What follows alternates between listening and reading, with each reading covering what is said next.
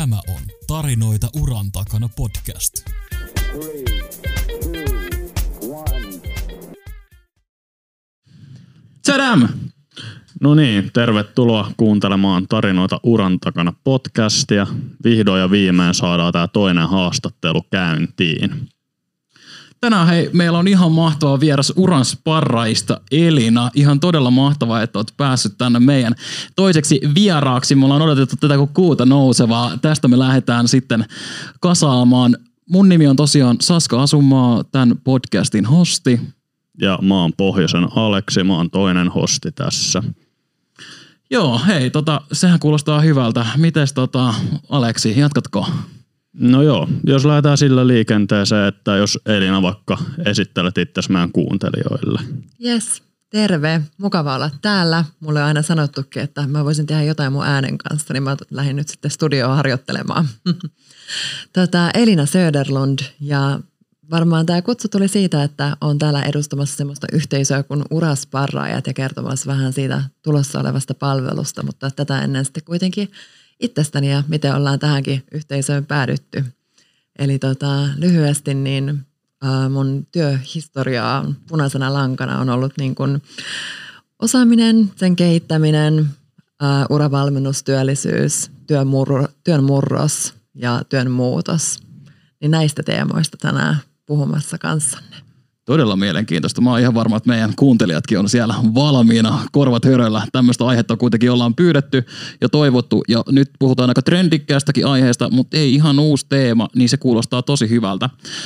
Lyhyesti kuuntelijoille alkuun, että siis Urasparraajia käydään läpi, mutta aluksi sivutaan vähän Elinan uratarinaa. Lähdetään pureutumaan siihen paremmin ja sen jälkeen otetaan tämä uusi yhteisö Urasparraajat siihen jälkeen. Yes.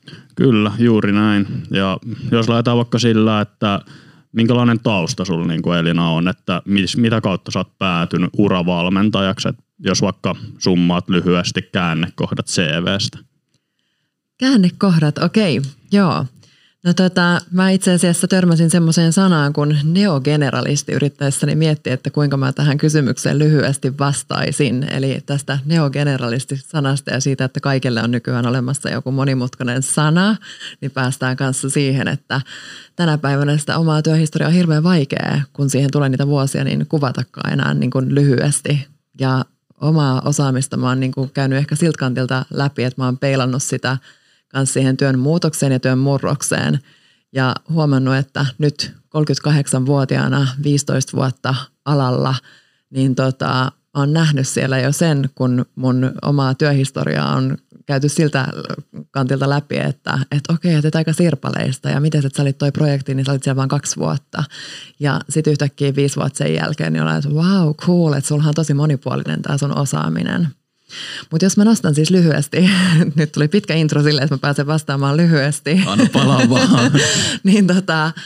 niin lyhyesti ehkä se, että mä päädyin valmentamaan, olen itse vielä suhteellisen nuori tuolloin, eli mä olin vaan vähän päältä parikymmentä, kun mä lähdin valmentamaan ihmisiä työn käännekohdissa eteenpäin. Eli sellaisella niin kuin freesillä, energisellä valmennusotteella lähdettiin liikkeelle. Ja sitten on siihen päälle koko ajan opiskellut lisää ja iltaisin, öisin ja viikonloppuisin ja lomilla. Ja mä oon koulutukseltani kasvatustieteiden maisteri ja opiskellut aikuiskasvatustiedettä, sitä oppimista ja sitten myös palvelumuotoilua ja yhteistyön johtamista verkostoja alustataloudessa, tällaisia teemoja. Kuulostaa tosi hyvältä. Miltä tuntuu parikymppinen Elina valmentamiseen? Mitä tuntuuko se haastavalta? Oliko se mahdollista? Mitä fiiliksiä nousi? Nyt jälkikäteen mä mietin, että miten ihmeessä. Niin, just näin. Ja miten kukaan on luottanut muun niin paljon. Ja että mistä mulla on tullut itselleni sellainen pokka, että mä kerron teille, että miten homma hoituu. Koska nyt kun mä ajattelen niin kuin omaa elämää taaksepäin, niin mulla oli kaikki nämä kasvun paikat vielä kokematta, mitä mulla on tullut vasta sen jälkeen. Joo, niin mä voin kuvitella. Joo, mutta ehkä siinä piili just se juttu ja se semmoinen 20-vuotiaan pokka, että niin kuin sä voit tehdä mitä vaan Niin, kyllähän sä saat sen ihan eri lailla. Ei puhuttu niin kuin työ- ja elinkeinotoimisto, vaan työkkäri. Siis tarkoitan, että nyt mulla on tullut tähän tämmöinen niin kuin sofistikoitunut tapa puhua ja viestiä. Ja mä mietin hyvin tarkkaan, että voinko. Ja mulla on se sisäinen tarkastuskierros kaikessa mukana, mikä ei ollut ehkä silloin samalla tapaa vielä kehittynytkään. Ja silloin kyllä tehtiin aika niin kuin kreisejä juttuja. Mun yksi opiskelija oli esimerkiksi tämmöisessä uravalmennuksessa, että hän ei halunnut mennä mihinkään kauppaan, työharjoitteluun tai muualle, niin sitten hän oli, että voisiko hän mennä johonkin niin kuin ihan muualle. Sitten mä sanoin, että no mutta et hei, että kysy, että jos voisit mennä vaikka työkkäriharjoitteluun, eli sinne TE-toimistoon. Ja sitten hän meni. Hän meni TE-toimistoon, hän sai sieltä oman työhuoneen ja läppärin ja puhelimen ja TE-toimistossa ne kysyi, että no mitä sä haluaisit oppia, niin hän sanoi, että no hän voisi järjestää tapahtuman. Ja sitten me seuraavalmennuksessa koko ryhmän kanssa mietittiin, että mitäs tapahtumaa hän rupeisi siellä TE-toimistossa järjestämään. Meni kylmät väreet kaupan kassalta ajatuksesta siitä, että joku vähän sparraa, tsemppaa ja sit sä lähdet kehittämään jotain niinku tuommoista tapahtumaa ja että pitää uskaltaa ja kysyä. Mutta se, että et itse välttämättä edes huomaa sitä, että sä vähän aliarvioit tai pohdit tai jännittää, mutta sitten jonkun toisen lause ja sana saattaakin jeesaa itseensä potkimaan itseensä eteenpäin. Just näin. Ja tässä ne krediitit, en tarkoittanut tätä esimerkkinä mitenkään sillä, että ne niin kuin tulisi mulle, vaan ne tuli nimenomaan siihen, että pystyy luomaan semmoisen ilmapiirin ehkä, että, niin kuin, että voi tehdä mitä vaan. Sitten siihen sä niin kuin saat ne kaikki niin kuin kannustavat ihmiset ympärille, eli se ryhmä. Joo. Ja sitten sä pystyt sanoa vähän, että mitä sä tarvit ja jännittää, joku toinen vähän komppaa ja purkaa sitä jännitystä ja sitten taas joku toinen sanoo, että hei, että mä voin tehdä sulle ton osan tohon ja sillä niin kuin se muutenkin menisi eteenpäin, niin se on ehkä vaan helpompi tommoisen pienen kimmokkeen kautta lähteä liikkeelle. Erittäin hyvin summattu, kyllä. Joo, tosi mielenkiintoista ja mua ainakin kiinnostaisi henkilökohtaisesti tietää, kun sä oot paljon tehnyt uravalmentamista ja ohjausta, että mistä se sun motivaatio kumpuaa siihen työhön? Joo, olipa tosi hyvä kysymys. Joo, no jos mä mietin vaikka omia unelmatyön ominaisuuksia, mitä itse asiassa lähdetään usein jos valmennuksessakin miettimään, niin työn sosiaalisuus, pystyy vaikuttamaan omaan työhön, pystyy vaikuttamaan sisältöön. Päivät ovat erilaisia, kohtaa paljon erilaisia ihmistarinoita ja niin kuin näin, että kyllä mä lähden siinä aina sitten unelmatyön ominaisuuksista ja lähden miettimään, että tuossa työssä ne kaikki elementit, minkälaista elementtejä äärellä mä tykkään tehdä töitä, niin kuin löytyy.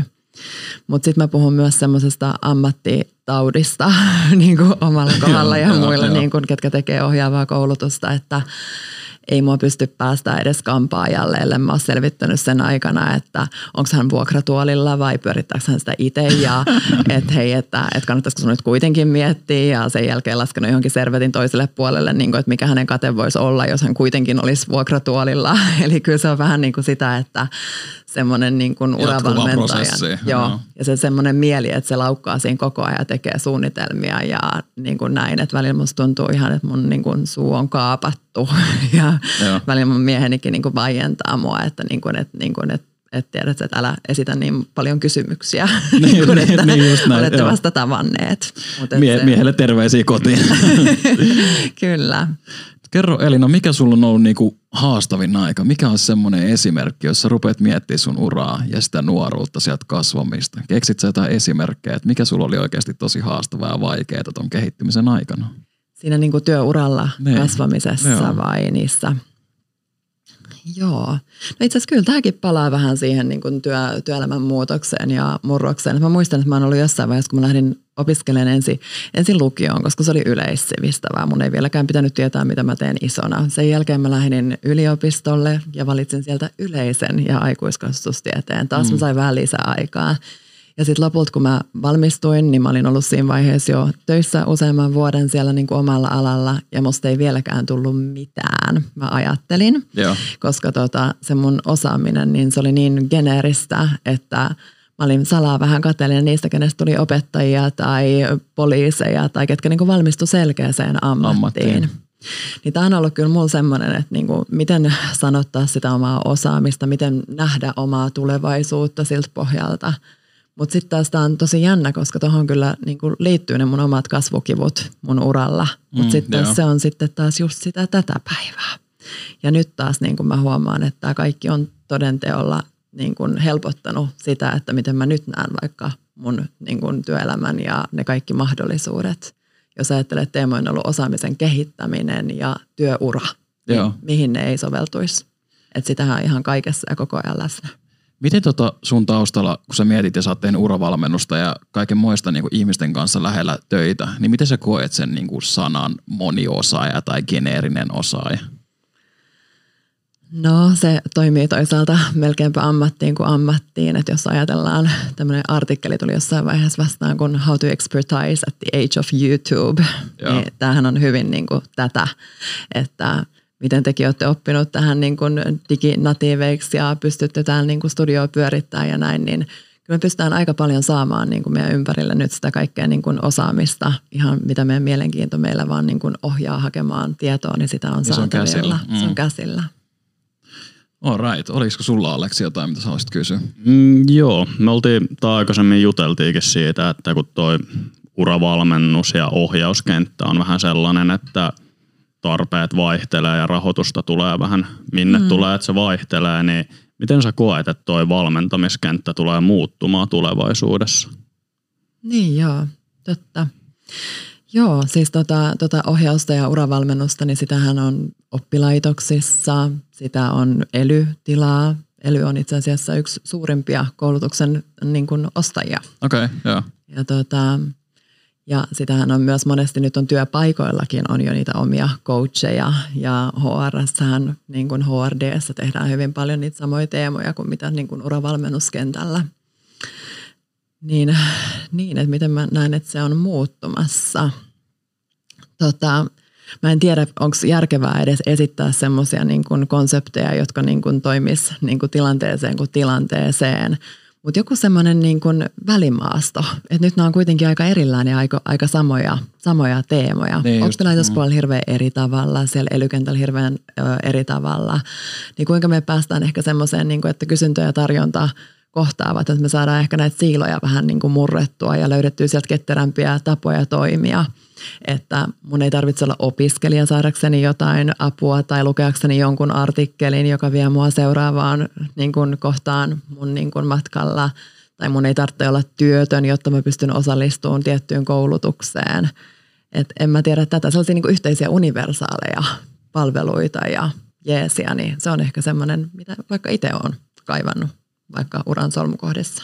Niin okay. Just, sehän kuulostaa ihan tosi johdonmukaiselta ja järkevältäkin, että lähdetään tuohon suuntaan, että olisi universaalimpaa ja semmoista yhteneväisempää ja sitten se, että henkilöä, niin kuin, että se palkitsisi ja toimisi sille henkilölle. Niin, yksilöllisempää. Niin just näin. Miten sä kerroit tuossa sun läpileikkauksen sun urasta, mutta koet sä Elina, että sulla on ollut semmoinen punainen lanka? Onko se ollut rososta? Oot sä päässyt niin kuin sun suunnitelman mukaisesti parikymppisestä kasvatustieteiden opiskelijasta? Oot sä päässyt sieltä niin kuin jotain polkua pitkin?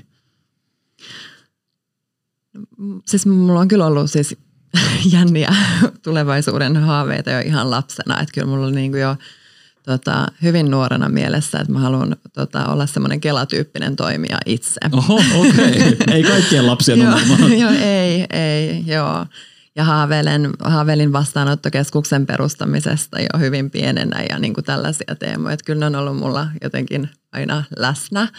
Mutta sitten jos tullaan siihen varsinaiseen urasuunnitteluun, niin se, että kun pystyy valitsemaan aina se yleinen, niin sai aina itselleen lisää aikaa.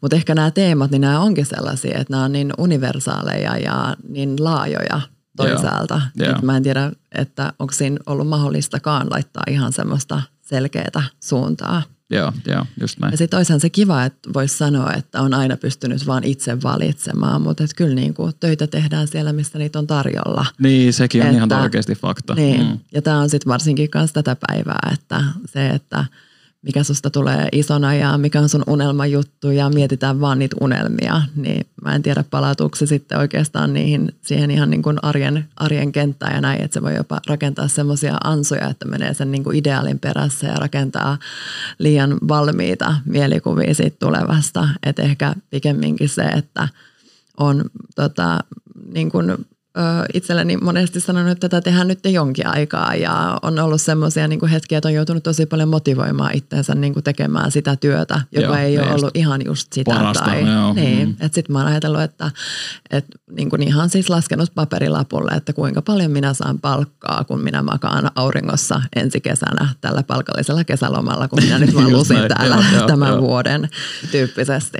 Että Tosi hyvänä aasinsiltana just, että miten sä koet sen, että onko työn pakko olla palkitseva? Joo, kyllä. Tiedän, että se ei kaikille sitä ole, mutta tiedän, että se työn imu, niin se tulee sitä kautta, että tuntee sen oman työnsä palkitsevaksi. Mm-hmm. Ja kyllä mä tosta lähden kanssa mun omassa työssä, että mä oon aina kokenut tekeväni merkityksellistä työtä ja ehkä sitä mun juttu on ollutkin niin kuin tuoda ihmisiä niin kuin työskentelemään ja oppimaan merkityksellisten asioiden ääreen. Niin se on kyllä niin kuin työtä ja alaa, mistä ei ole tarvinnut kelloa katsoa. Joo. Paitsi niiden muutaman vuoden aikana, kun laskin niitä euroja, mitä saisin sitten palkallisella kesälomalla.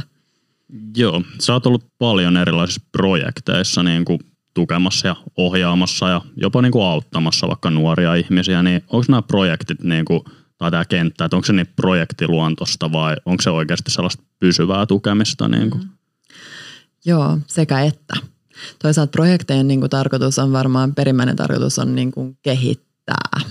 Eli ne myös niin kuin tarjoaa sen, että niin kuin meillä on olemassa apurahaa, jotta meidän yhteiskunnassa tapahtuu kehittämistä niiden tärkeiden asioiden äärellä. Että sillä projektirahoituksella on ihan niin kuin tommonenkin puoli.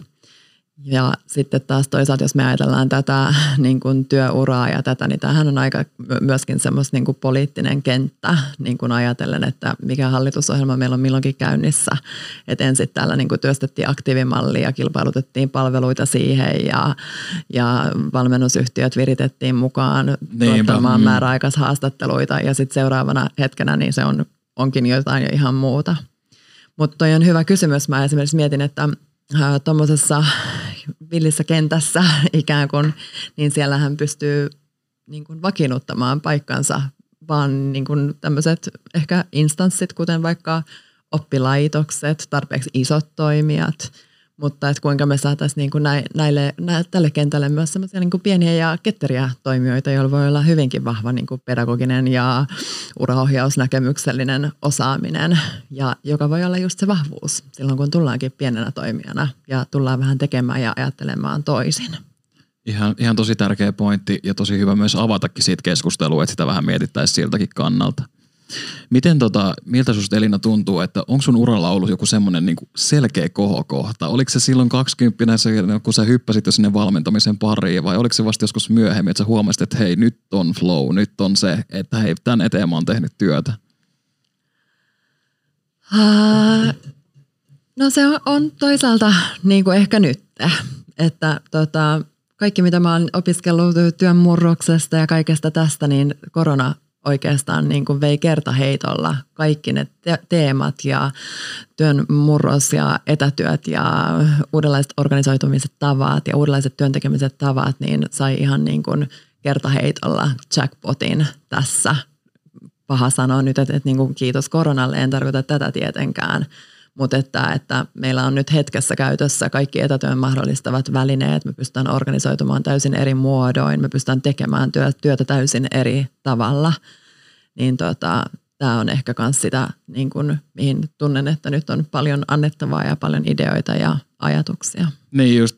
Mitä jos nyt pureudutaan siihen, että etätyö ja sitten mietitään korona-aikaakin, mutta miltä susta olisi tuntunut parikymppisenä valmentajana, jos silloin olisi sanottu, että nyt pitääkin tehdä kaikki etätyönä, vai jos ei olisi ollut pandemia, vaan olisi tullut sanoa, että valmentaminen ja tapaamiset tehdään etänä? Tuossa ulkona kerättiin jo vähän sitä käymään läpi. Niin, joo, totta. Ja just sitä, että kuinka ideaalia se on, että kun sä puhut, niin kaikki muut laittaa mikit mutelle. Niin, just tämä, joo. Niin kuin tätä on vuorovaikutus. Että hei, kerrot sä vähän jotain itsestäsi ja hei, tosi kiva tutustua. Ja sit sä näet, että kaikki laittaa mikin mutelle. Niin, ja se Facebook ja linkkari avautuu sieltä niin pöydällä. Joo, just näin, joo. Ja aina on se yksi ihminen, joka ei pysty laittamaan sitä videokuvaa, koska niin kuin täällä nyt on taustalla vähän jotain, ja sitten sä kuulet sattumalta, kun hän näpyttääkin siellä samalla jotain ihan omia meilejään. Joo, totta. Joo, en mä toi valmennus on aika, kyllä mä lähtisin, siis aina kaikissa palveluissakin, että se ensimmäinen tapaaminen on ollut kasvottain. Niin, tokihan tääkin muuttaa sitä, mutta on tosi tärkeää tulla tutuiksi. Mutta toisaalta sitten taas just se puoli, että niitä voi olla vaikea järjestää. Okei, nyt nämä kaikki meidän niin kun, toimenpiderajoitukset huomioiden, mutta ihan ylipäänsä ihmisten aikataulut ja ollaan eri puolilla Suomea, että toisaalta valmennuskentälle tässä on myös ihan huikea mahdollisuus sen niin kun valmennettavan tai asiakkaan näkökulmasta. Että tämä on yhtä lailla niin kun aikaan ja paikkaan sitoutumatonta ja tässäkin meillä on ääni, kuva, niin kuin pienellä niin kuin viiveellä saatavilla, niin kyllä me tässä päästään jo toisillemme aika tutuiksi. Niin Suomi on ehkä kansaltaan pieni maa, mutta aika pitkä, mutta toisaalta tämä kyllä lähentääkin. Jotenkin tuntuu, että voisi itsekin kyllä olla ihan hyvin siellä Kuusamossa kotikonnuilla istua jonkun mökin reunalla ja tehdä sitä etätöitä. Ja voisin tehdä sitä ihan samalla intensiteetillä ja jopa ehkä vielä paremmallakin fiiliksellä, koska nyt sä voit valita, missä sä haluat tehdä sitä. Joo, just näin. Joo, kun oli puhe tuosta, että korona-aikaa kun just tullut muutokseen, niin haluatko vaikka kertoa esimerkkinä, että millaisia projekteja on ollut nyt korona-aikaa, mitä niissä on tehty ja miten? Mä oon itse asiassa korona-aikaan, niin mulle on tehnyt sen, että kun aika tietyllä tapaa pysähtyi, niin mä huomasin, että mun omalta niin kun kaistalta vapautui ihan hirveästi aikaa, tilaa. Ja samalla kun ei tiennyt, että kauan tämä aika on pysähtynyt, niin tuli vähän semmoinen paniikki kehittää vaikka ja mitä. Mä aloitin itse niin kuin palvelumuotoiluopinnot. Mä olin mukana perustamassa yhteisöä, josta kohta kuullaan lisää. Ja mun kaveri otti yhteyttä, että kirjoitetaanko kirjaa. Ja mä siihenkin melkein sanoin, että no mikä ettei. Mutta sitten onneksi joku näytti taustalta, että niin kuin no. Nyt Elina ei enempää. Että tämä on ollut ehkä. Ja sitten samalla niin kuin mä oon huomannut tämän saman ilmiön niin kuin ympärillä olevista ihmisissä, että yhteistyötä ruvettiin tekemään jotenkin hyvin eri tavoin. En tiedä, voiko näin sanoa, mutta ainakin siinä mun omassa kuplassa, niin kaikki oli jotenkin, mutta ehkä me ollaan oltu toisillemme nyt semmoinen niin kuin laajennettu työyhteisö. Että ihmiset on ollut aika niin kuin kuulokkeiden päässä toisistaan ja kaivannut sitä niin kuin semmoista omaa työyhteisöä, niin mäkin olen yhden mun ex-kollegan kanssa soiteltu melkein niin kuin ruokatauolla joka toinen päivä. Ja sitten lopetettu puhelu ja sanottu, että kiitos, että sä oot työyhteisö. Ja todettu, että me ollaan itse asiassa tosi kaukana toisistamme, että me ei tehdä työksemme edes yhtään samaa, mutta me ollaan vaan löydetty toisemme pallottelemaan eri ajatuksia nyt tässä ajassa keskenämme. Että sä voit itse rakentaa myös sen työyhteisön niin kuin niistä palasista, jotka toimii siihen, mitä sä oot milloinkin tekemässä nyt.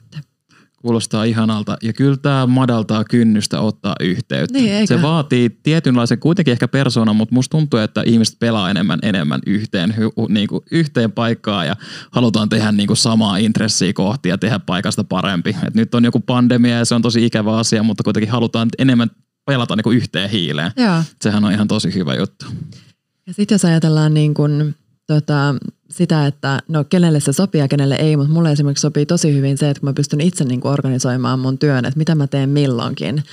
Että esimerkiksi työskennellessä vaikka palvelusuunnittelijana tai strategisen kehityksen äärellä, niin on tosi vaikea olla niin kuin 8–4 tuottava.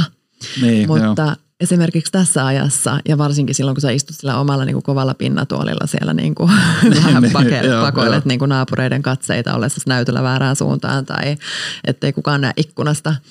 No ei, mutta tarkoitin vaan tuolla, että se oma niin kuin työpiste ja näin, niin se on vähän semmoinen vaihtoehtoinen työpiste. Ja siinä, kun painat 8 tuntia kehitystä, niin ei sieltä välttämättä niin kuin ihan mitään uutta ruutia on syntymässä.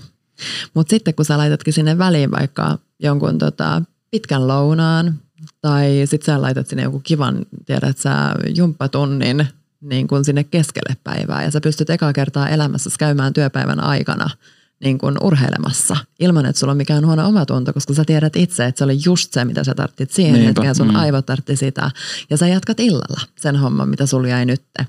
Niin mä oon ainakin mä en ole yhtään stressaantunut esimerkiksi tällä hetkellä ollut työstäni. Toki mun työ on nyt siis sellaista, että mä pystyn itse määrittelemään sen sisällöt ja myös sen, että koska mä sen teen.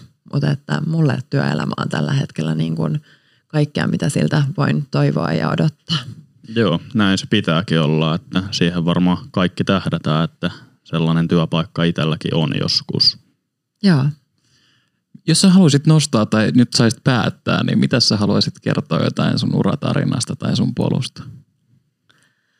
No tässä kun sä kysyit aikaisemmin, että mikä on ollut semmoinen mun uran huippukohta, niin mä kerroin, että mikä se on ollut niin kuin mun omalla uralla, mutta samalla mä siinä kohdan jo mä mietin semmoista niin kuin oikein innostavaa tapahtumaa siinä, joo, mikä joo. on niin kuin tullut tehtyä. Se ei ollut mun onnistuminen, vaan se oli niiden onnistuminen, ketkä sen teki. Eli meillä oli tällainen rekrytointimessu toteutus, jossa tämä oli itse asiassa yhdessä projektissa, mutta tämä projekti oli oppilaitoksessa, mikä on niin kuin ihan tämmöinen olemassa oleva instanssi. Niin tässä projektissa niin kehitettiin erilaisia niin kuin rekrytoinnin muotoja ja osaamisen kehittämistä ylipäänsä. Ja sitä, että kuinka voidaan tukea niitä työurien siirtymiä silloin, kun niihin tarvitaan tukea. No niin tässä me löydettiin semmoinen nuorten porukka, me mentiin Korson setlementti nuoriin ja me sanottiin, että meillä olisi tämmöinen niin kuin idea tämmöisestä niin kuin rekrytointimessutoteutuksesta, mutta olisi tosi kiva, että kun taisi nuorille suunnattu, että me saataisiin tässä nuorten näköinen, että kiinnostaisiko teitä lähteä meidän kanssa miettimään tätä toteutusta. Ja sieltä lähti sitten 6 nuorta meidän kanssa tekemään niitä messuja. Ja me itse asiassa annettiin heille ihan vapaat kädet, vaikka se välillä vähän kauhistutti. Koska siinä oli esimerkiksi tällainen, että ruvettiin, että no hei, että nyt ei pitäisi kirjoittaa tämmöinen saatekirja. Kaikki rupesivat ihan tyytyväisen niin kuin tekemään. Ja sitten meni oikeasti joku 40 minuuttia, niin sitten joku kysyi, että mikä on saatekirja. Niin joo, pitiköhän vielä käydä jotain läpi ennen tätä. Mutta tämä oli oikeastaan sellaista niin kuin projektioppimista. Tästä on nyt varmaan joku 8 vuotta, että ei ole mikään ihan uusi tapahtuma. Mutta lähdettiin niin kuin eri työrooleja, mitä niin kuin tapahtumatuottaminen edellyttää. Minkälaista osaamista sieltä nousee. Ja sitten jos ajatellaan, että nämä oli niin kuin 17-vuotiaat nuoria, jotka niin kuin kipuilee sitä, että kuinka ne saa sen ensimmäisen työkokemuksen, mutta sitten ne pääski yhtäkkiä siihen tekemään niin kuin messutoteutuksen. No, tässä oli vähän semmoinen näkökulma, että hehän eivät saaneet mitään palkkaa siitä, että he tekivät sen, mutta tämä oli semmoinen niin kuin meidän huono omatunto koko ajan siitä, että voi itku, kun me ei pystytty mitenkään niin kuin tätä kompensoimaan, mutta me pystyttiin kompensoimaan se lopussa sillä tapaa, että näille nuorille tarjottiin oppisopimuspaikkaa nuoriso- ja vapaa-ajan ohjaajina, mikä oli ollut, he oli sanonut jo ihan day one, että se oli mitä he halusivat, että heistä tulisi. Joo. Että se oli se heidän tavoite. Ja oppisopimuspaikka, niin sehän on työsuhde. Eli joo, me pystyttiin ikään kuin, tarjoamaan yhdessä verkoston kanssa heille työpaikka sitten siitä jatkumona. Mutta nämä oli semmoinen niin nuorten näköinen rekrytointimessut, jotka oli sieltä ihan niin kuin paikallinen TE-toimiston johtaja avaamassa ja siellä oli mukana kansanedustajat puhumassa ja näitä niin kuin nuoria haastateltiin eri medioihin ja heille jouduttiin nostamaan kalenterit, koska he rupesivat olemaan niin paljon sitä kaikkea niin kuin oheistapahtumaa ja muuta ja yrityksiä oli noin 30 siellä paikalla ja he järjesti ne itse. Ja se oli jotenkin se, että me ollaan oltu mun olohuoneen lattiallakin tekemässä niitä eri bannereita sinne. Ja muistan, kun yksi niistä nuorista kysyi, että niinku, mä lähdin hakemaan lapsia itse asiassa päiväkodista siinä niinku välissä. Okay, joo, jätin ne nuoret siihen. Meillä oli vaan siis aikataulu, ei ollut puolellamme, kun tehtiin isoa tapahtumaa. Niin muistan, yksi niistä nuorista kysyi, että et sä niinku epäile, että me pöllitään täältä jotain. Niin, joo. Sitten mä niinku itse niinku tajusin siitäkin, että niinku, että olisiko mun pitänyt, ajatella. Mutta siis se on ollut mun semmoinen niin kun, asia, mitä jos mä esimerkiksi, että mikä mua tässä työssä motivoi, niin toi se kaikki, kun me ollaan tehty noiden nuorten kanssa noin ja kuinka, niin kun, mitä fiiliksiä siinä on jaettu ja miten on nähnyt sen niiden onnistumisen ja sen, että kuinka ne piti avauspuheenvuoroja. Mä näin jälkikäteen siitä heidän kirjastaan, että siinä luki niiden post-it-lappuun. Oli itse laittanut siihen, missä luki vaan, että hengitä. Wow. Että se on ollut niille tosi jännä paikka ja ne on silti sen tehnyt ja homma breikkaasi ja se oli tosi hyvä toteutus. Joo, varmaan tosi hieno fiilis, kun auttaa ja tukee. Sitten näkee sen koko nuoren kehityskaaren siinä just lyhyessä se. Ajassa. Niin, ja ne on tosi kriittisiä aikoja. Siis tosi kriittisiä aikoja. Joo. Otetaan tähän loppuun vielä sellainen kysymys, että miltä tuntui pohtia ja kertoa omasta uratarinasta meidän podcastissa? Kiitos. Tämä on oikein mukava tapa Kyllä. Ja tämä laittaa myös niin ajattelemaan sitä omaa niin elämänjuoksua siinä niin työuran muodossa ja pakottaa myös paketoimaan sen tietyllä tapaa niin lyhyen aikaan. Ja se on kyllä jännä huomio, mikä mulla tuli nyt tämän kautta, että mä oon 38, 15 vuotta alalla ja mä oon nähnyt siinä sen työelämän muutoksen ihan siinä mun oman niin kuin CV:n äärellä. Eli just se, että kuinka siitä työkokemuksesta, joka oli alkuun sirpaleinen, niin siitä tulikin cool ja monipuolinen työkokemus. Että työelämä muuttuu ja työ muuttuu, kuinka muuttuvat sen tekemisen tavat. Ollaan tosi ajankohtaisen äärellä. Ihan mahtavaa, tosi inspiroivaa, ainakin henkilökohtaisesti tosi motivoivaa myös kuunnella. Kiitos Aleksi, kiitos Elina. Kiitos. Tänään käsiteltiin Elinan jaksossa Elinan matkaa 20-vuotiaasta kasvatustieteiden opiskelijasta nykyiseen projektipäälliköksi ja jopa palvelukehittäjäksikin nykyään. Ollut tosi kiva kuulla tästä enemmän. Laittakaa kaikki Instagramissa Tarinoita uran takana podcast seurantaa ja seuraavassa jaksossa pureudutaankin Urasparraajiin. Tämmöinen uusi yhteisö, todella hyvä ja tätä kannattaa jäädä sitten kuuntelemaan ja YouTubessa totta kai kannattaa myös meitäkin katsella sieltä päästä. Kiitos ja morjens! Kiitos! Kiitos!